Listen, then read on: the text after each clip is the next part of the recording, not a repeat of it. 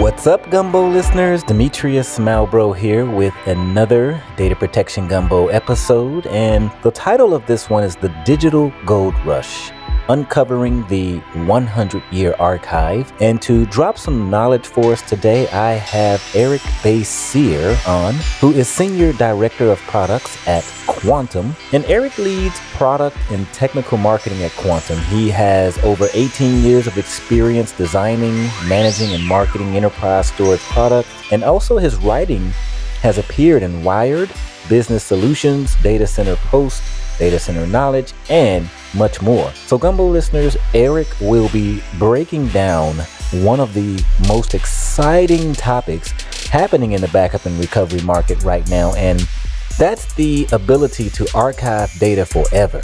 Yes, data forever. So, most importantly, um, also how to recover that data efficiently utilizing today's leading technologies like erasure coding, artificial intelligence, machine learning, and also analytics. So, why do I call this a digital gold rush, you might ask?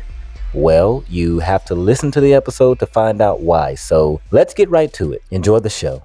Eric, uh, welcome to Data Protection Gumbo. How are you doing today? Hey, I'm doing great. Um, thanks a lot for having me on a, as a guest on the show and looking forward to our discussion. Okay, fantastic. Let's go ahead and jump right into some of the questions that I have. And I've actually been following Quantum for, for some time now. And I've recently stumbled upon, uh, looks like what, what you've been talking about a lot on your side is this term called forever archives. Tell us a little bit about what Forever Archives are and why are you guys talking about it so much right now? Yeah, it's a uh, cliche kind of term or marketing term, but um, for for many years uh, we've been uh, serving customers that are in industries like uh, media and entertainment, you know, federal government agencies that are uh, storing and maintaining digital imagery, research institutions that are keeping research data. And we're starting to realize that in for many of these customers and for many of these data sets, you know, those digital assets are their most valuable assets of the business. And we're kind of seeing this even right now, I think, with with COVID, that it's sort of accelerated a almost a you could say kind of a new economy for the 21st century that's driven by digital data.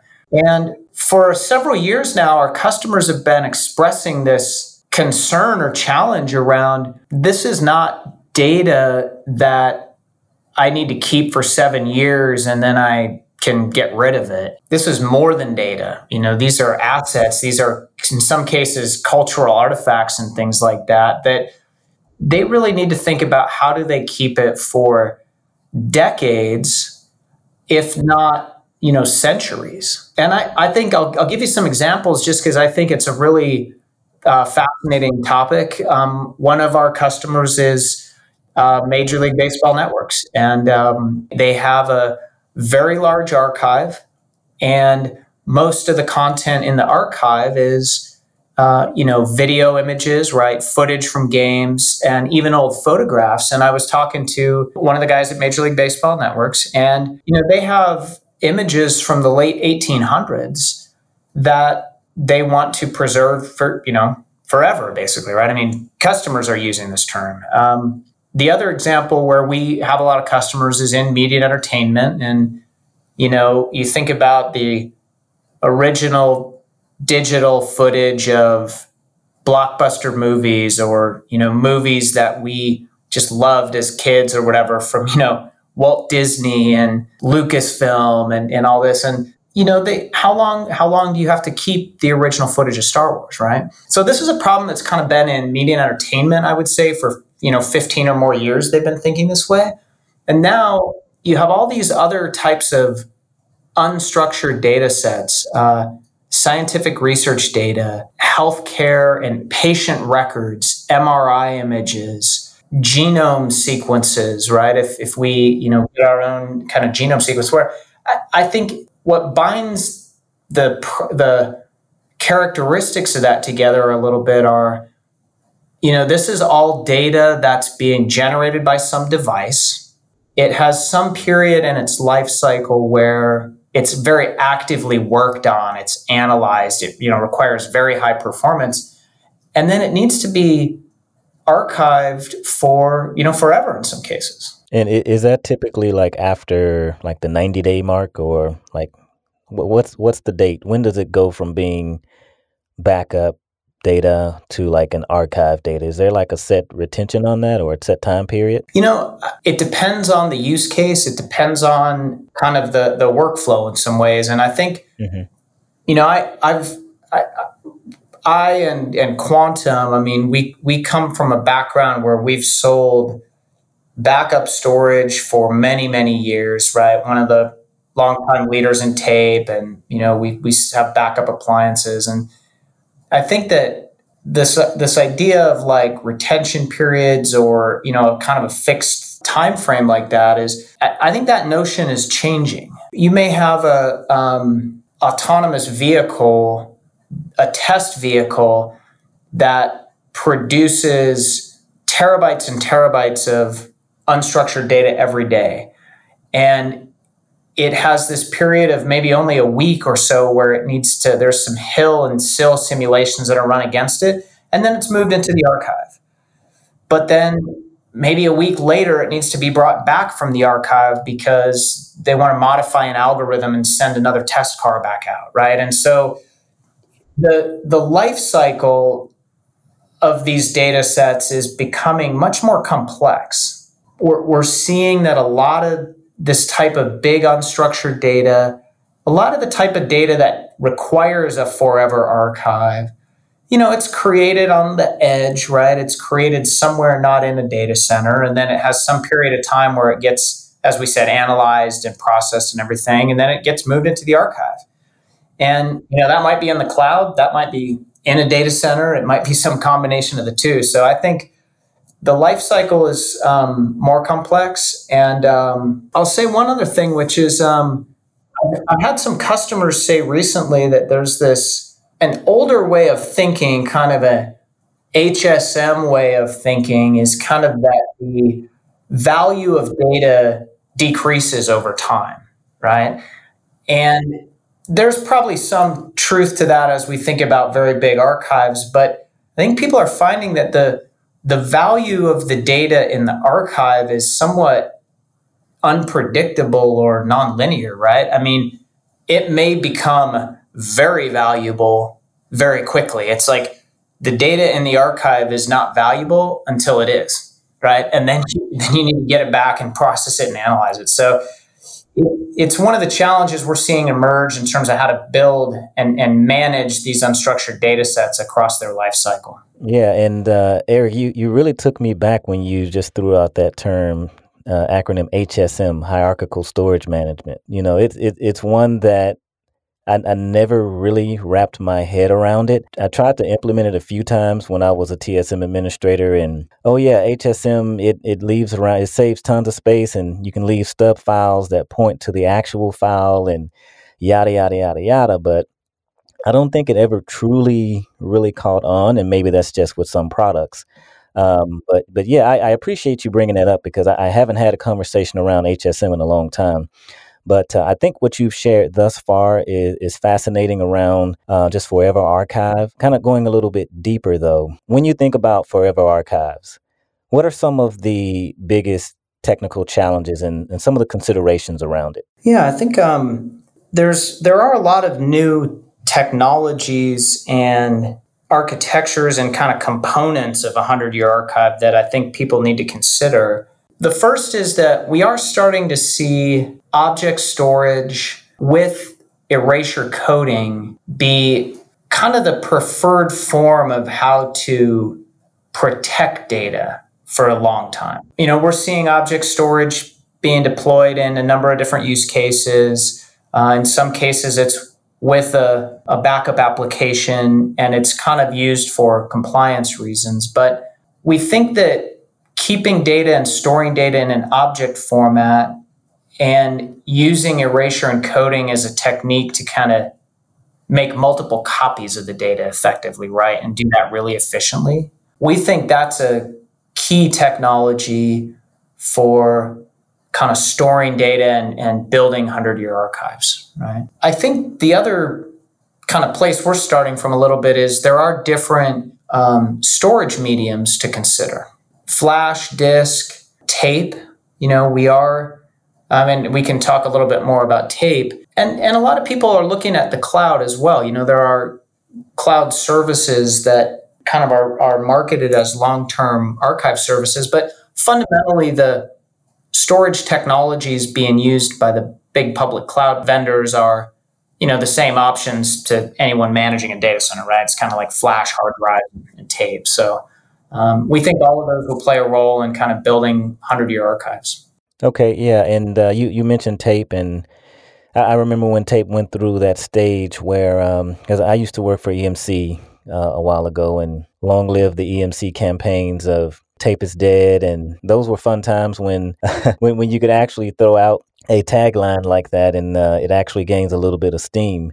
Uh, there was a point where you know we thought backup administrators were looking at tape as being a part of the problem because you know you have these errors and you try to recover a file and sometimes you're not able to recover a file and then there's the the actual response time of recalling a tape from a place like Iron Mountain um, and so it just added to the uh, recovery time objectives and recovery point objectives uh, from their perspective. But today, it does still hold a place, uh, and primarily like around air gapping uh, solution from a security perspective, and also the cost of, of tape is still you know very very effective. So more about the uh, 100 year archive. I guess that's what Forever Archive is as well you know, where, where is quantum headed uh, in this particular area, Eric? Yeah, I mean, well, one of the things that kind of where we're headed is uh, it goes to some of your comments on on tape there. Um, you know, many years ago, we sold a lot of tape for backup, and really, tape is not necessarily a great fit for backup. I mean, if you think about a typical backup process, you you said I mean, you said it exactly right. Someone's backing up data to tape, and then they need to take the tapes out of the library. So they're handling it, right? And then they would send it off site. And they have a need to probably keep that data for, you know, seven years, right? By because of Sarbanes Oxley or some other compliance regulation they have. But once those backup sets have reached that expiration date, they can you know, recycle the tapes or delete that data, right? In that paradigm, people, technicians have to go touch the tapes. They get put in a box, they get shipped in a truck. I mean, no one likes to handle tapes, and also that can lead to, you know, degraded reliability and things like that. And so I, I think where the market's move for backup, it really is moving away from tape for backup. And I think that's probably appropriate. What we're what we're seeing is you know, the archive process is a little different. And in the use case of tape, there's kind of a different paradigm where one, we, we kind of start with most of the forever archives, most of that data is large unstructured data sets, right? It's it's large file and object data. And if you if you have a if you know for you for the listeners it's like if you have that need it's like you might have a petabyte of file and object data or 10 petabytes or 100 petabytes and your need to store it and protect it is not really driven by a compliance regulation it's like you know how long do you need to keep patient records? Well for the life of the patient. You know there's some other thing dictating your storage time frame and so in that paradigm, we see the use of tape a little differently. We see that we can actually start to do things like erasure and code objects across multiple tape systems and even across multiple tapes where the administrators or the, the users can actually leave the tapes in the library.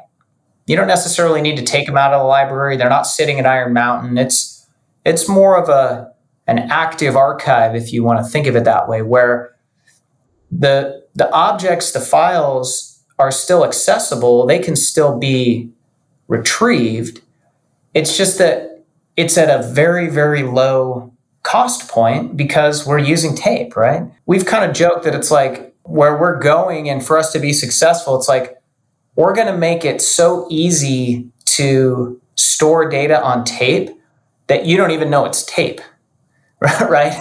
You know, and, that, and I think if we achieve that, I think that's really uh, that could be groundbreaking, Yeah. right?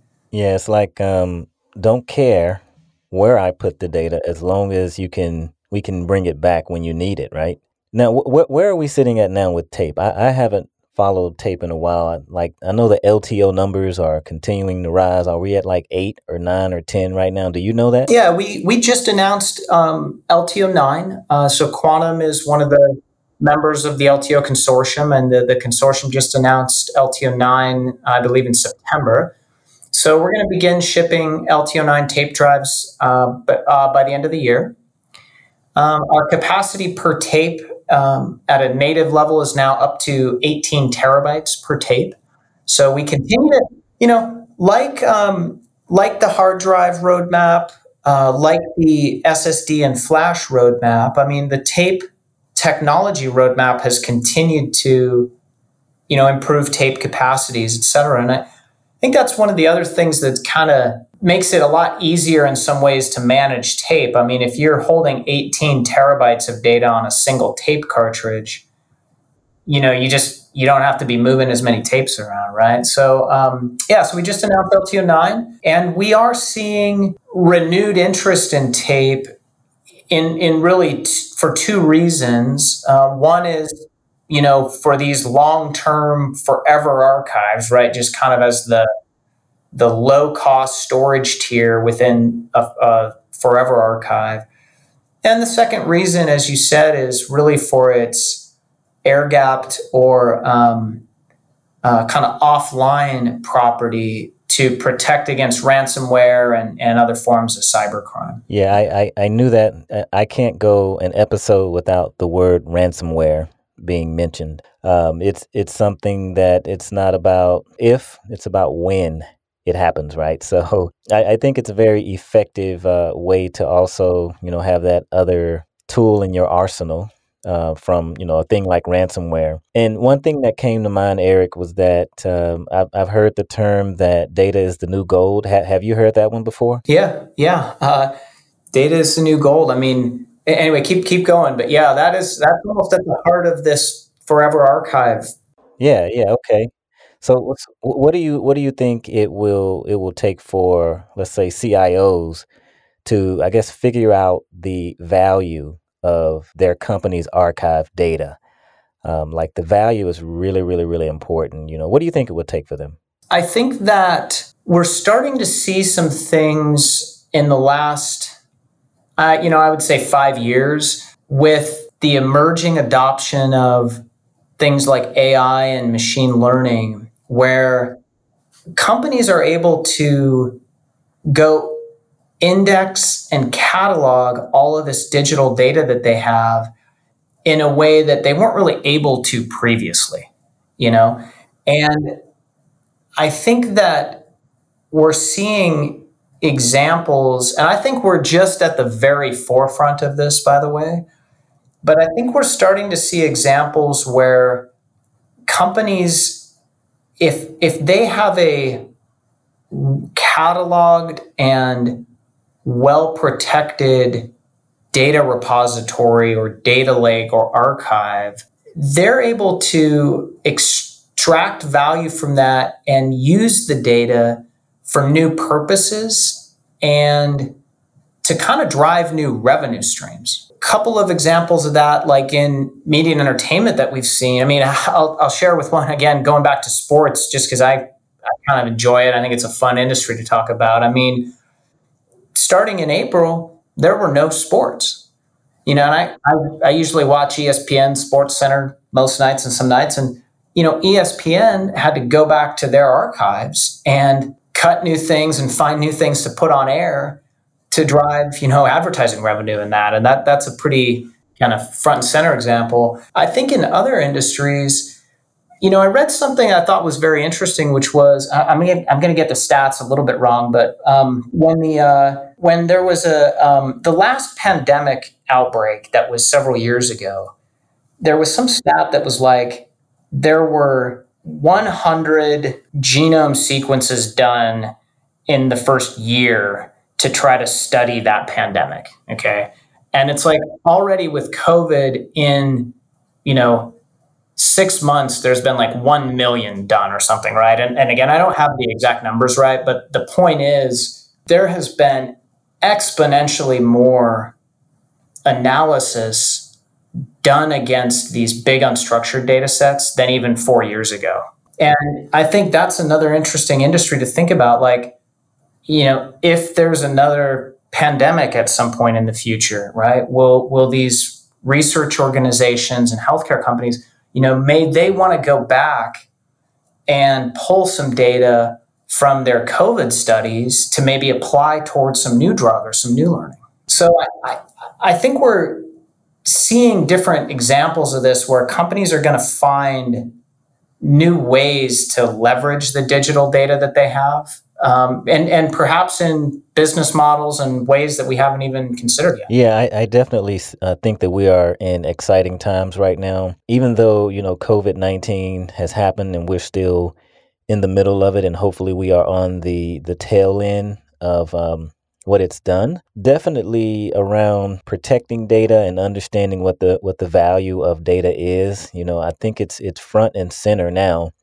um, in all digital places or digital corners of the world, since everyone you know needs the data in order to stay competitive. Now, this next question, it's going to be probably a, a deeper one. So I'm, I'm hoping you can go go a little little deep with me. If if not, then we can um, we we'll try it out. Let's let's let's see here. So uh, I, I have a scenario. I'm thinking. Let, let's say that the let's say the enterprise architect he sits down or she sits down with the CTO to discuss, let's say, how to architect a 100 year archive retention or system that was a modern, smart, intelligent, you know, system. You know, what do you think he or she would tell the CEO on on how to do that? Yeah, I think the um, the the starting point for me would be you know, I believe storing that data in an object format, you know, using some type of an object store software, I think that has a lot of advantages. Um, and that's really about, let's say, object as a format, you know, being able to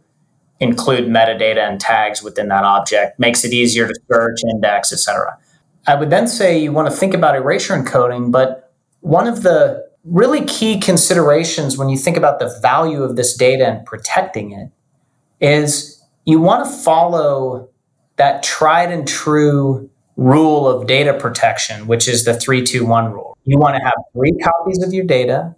You want to have it at at least two locations, right? Because you want to be protected against local disasters, right?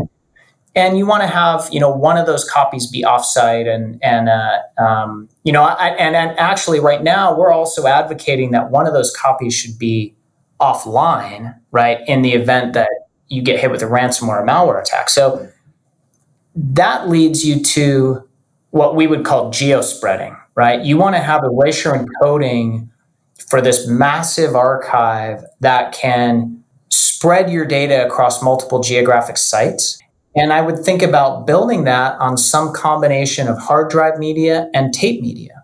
Uh, tape media is very reliable in terms of being able to store data for you know, upwards of 30 years, right? Actually has very good property for that. It's very low power, it's very low acquisition cost. And so, from that standpoint, that would be like the kind of blueprint or the basic building blocks of what a foundation looks like, right?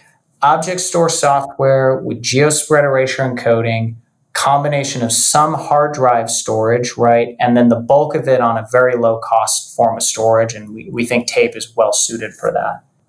Then you go to the next step, which is just having that be able to be indexed, cataloged, right? You need that archive to be usable. And you know, you mentioned um, you know some of your background talking about like uh, IBM Spectrum Protect or you know Tivoli Storage Manager, and and you know some of the different mainstream backup applications.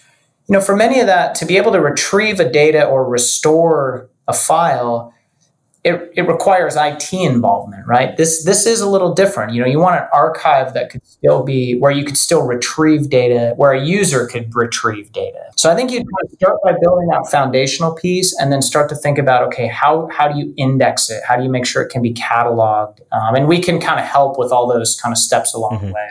Is that is that like backup as a service or more self service type of um, 100 year archive, like the configuration? What what we think about is not so much backup per se, but um, having it having a catalog, having a browser so that users can actually go find data in the archives, right? Ah, okay. And in a backup context, the backup application serves that role, right? It's kind of your backup catalog, right? So an administrator would go if they needed to restore data from a backup set, they'd, they'd bring it back through the backup app. So we're talking about something a little different, maybe like an archive catalog or something like that. Yeah, or a database. Mm-hmm. And I think starting there, and then you know the the some of the challenges that are going to emerge over time, and I would expect through some of those conversations. I mean, these are some of the conversations we're having with our customers. Are you know how to migrate that data over decades you know what does that look like you know at, at what point do we start to think about things like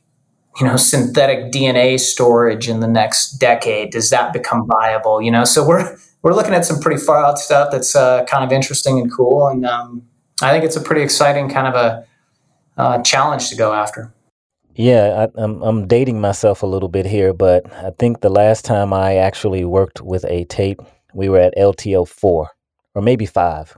Right.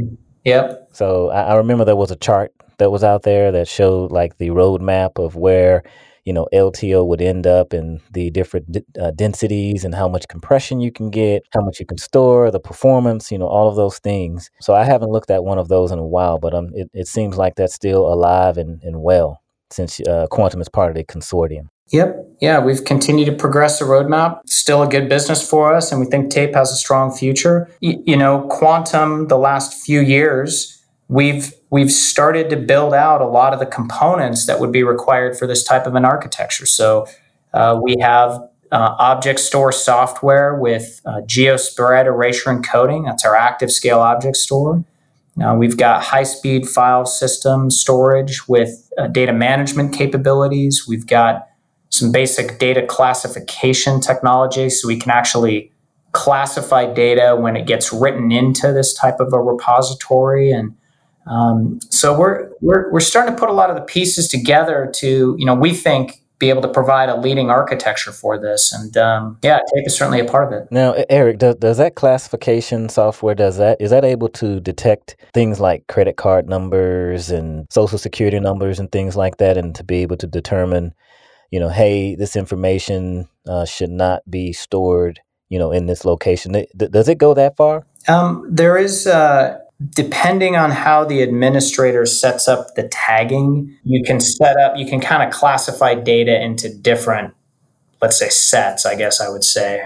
I'm not sure exactly on the credit card question, but uh, I, I think there's ways to kind of classify, for example, sensitive data that needs to be treated one way versus you know you know other types of data and things like that well um, yeah this has been you know very informative for myself now i am up to speed on the latest lto technology and um, i really appreciate you uh, coming on the show but i, I want to close out with the the final gumbo question and it's it's not a techie question um, and it's, it's just more of a, a general question that you know our listeners uh, enjoy you know hearing about. So that question is what what would you tell your 16 year year old self, Eric, if you had an opportunity to travel back in time to secretly change your destiny? To secretly change my destiny, yeah. You know, I, I don't know. I, I was I've been thinking about that a little bit. I I think um, I kind of uh, stumbled into this career in storage and tech in sort of a roundabout way, and uh, I like where it's ending up. You know, I don't know that I I don't know that I'd change too much. I'd, I'd, probably say, you know, buy stock in a few companies, but uh, yeah, that is always a good one, right? Um, being able to fatten your pockets up, right, a little bit later on. So, um, Absolutely, yeah. It's it's it's been great having you on uh, Data Protection Gumbo, and I'm sure that the Gumbo listeners have uh, definitely walked away with a few value bombs and, and nuggets of information. I, I know I have. Um, so it's definitely been a pleasure, Eric. And uh, until next time, thank you for coming on the show. Yeah, thank you very much. And uh, if you don't mind, I mean, for any listeners out there, if you do want to learn more about what, what I've talked about, please go to our website. That's at uh, quantum.com. But yeah, Demetrius, really, really appreciated the uh, the opportunity. Absolutely. And oh, one more thing. Um, is, is there any like social media handles that you know, if anyone wanted to reach out on social media like Twitter or anything, that you want to provide any of that? Uh, yeah, if you'd like to follow Quantum on social media, you can follow us at uh, on Twitter at Quantum Corp and um, on LinkedIn and uh, Facebook as well. All right. Thanks, Eric. Have a great one. Thank you. Thank you for listening to Data Protection Gumbo. Please follow us on Twitter at DPG Podcast and join our Backup and Recovery Professionals LinkedIn group. Just search Backup and Recovery Professionals on LinkedIn and you will find the group. And until next time, Gumbo listeners, have a fantastic week.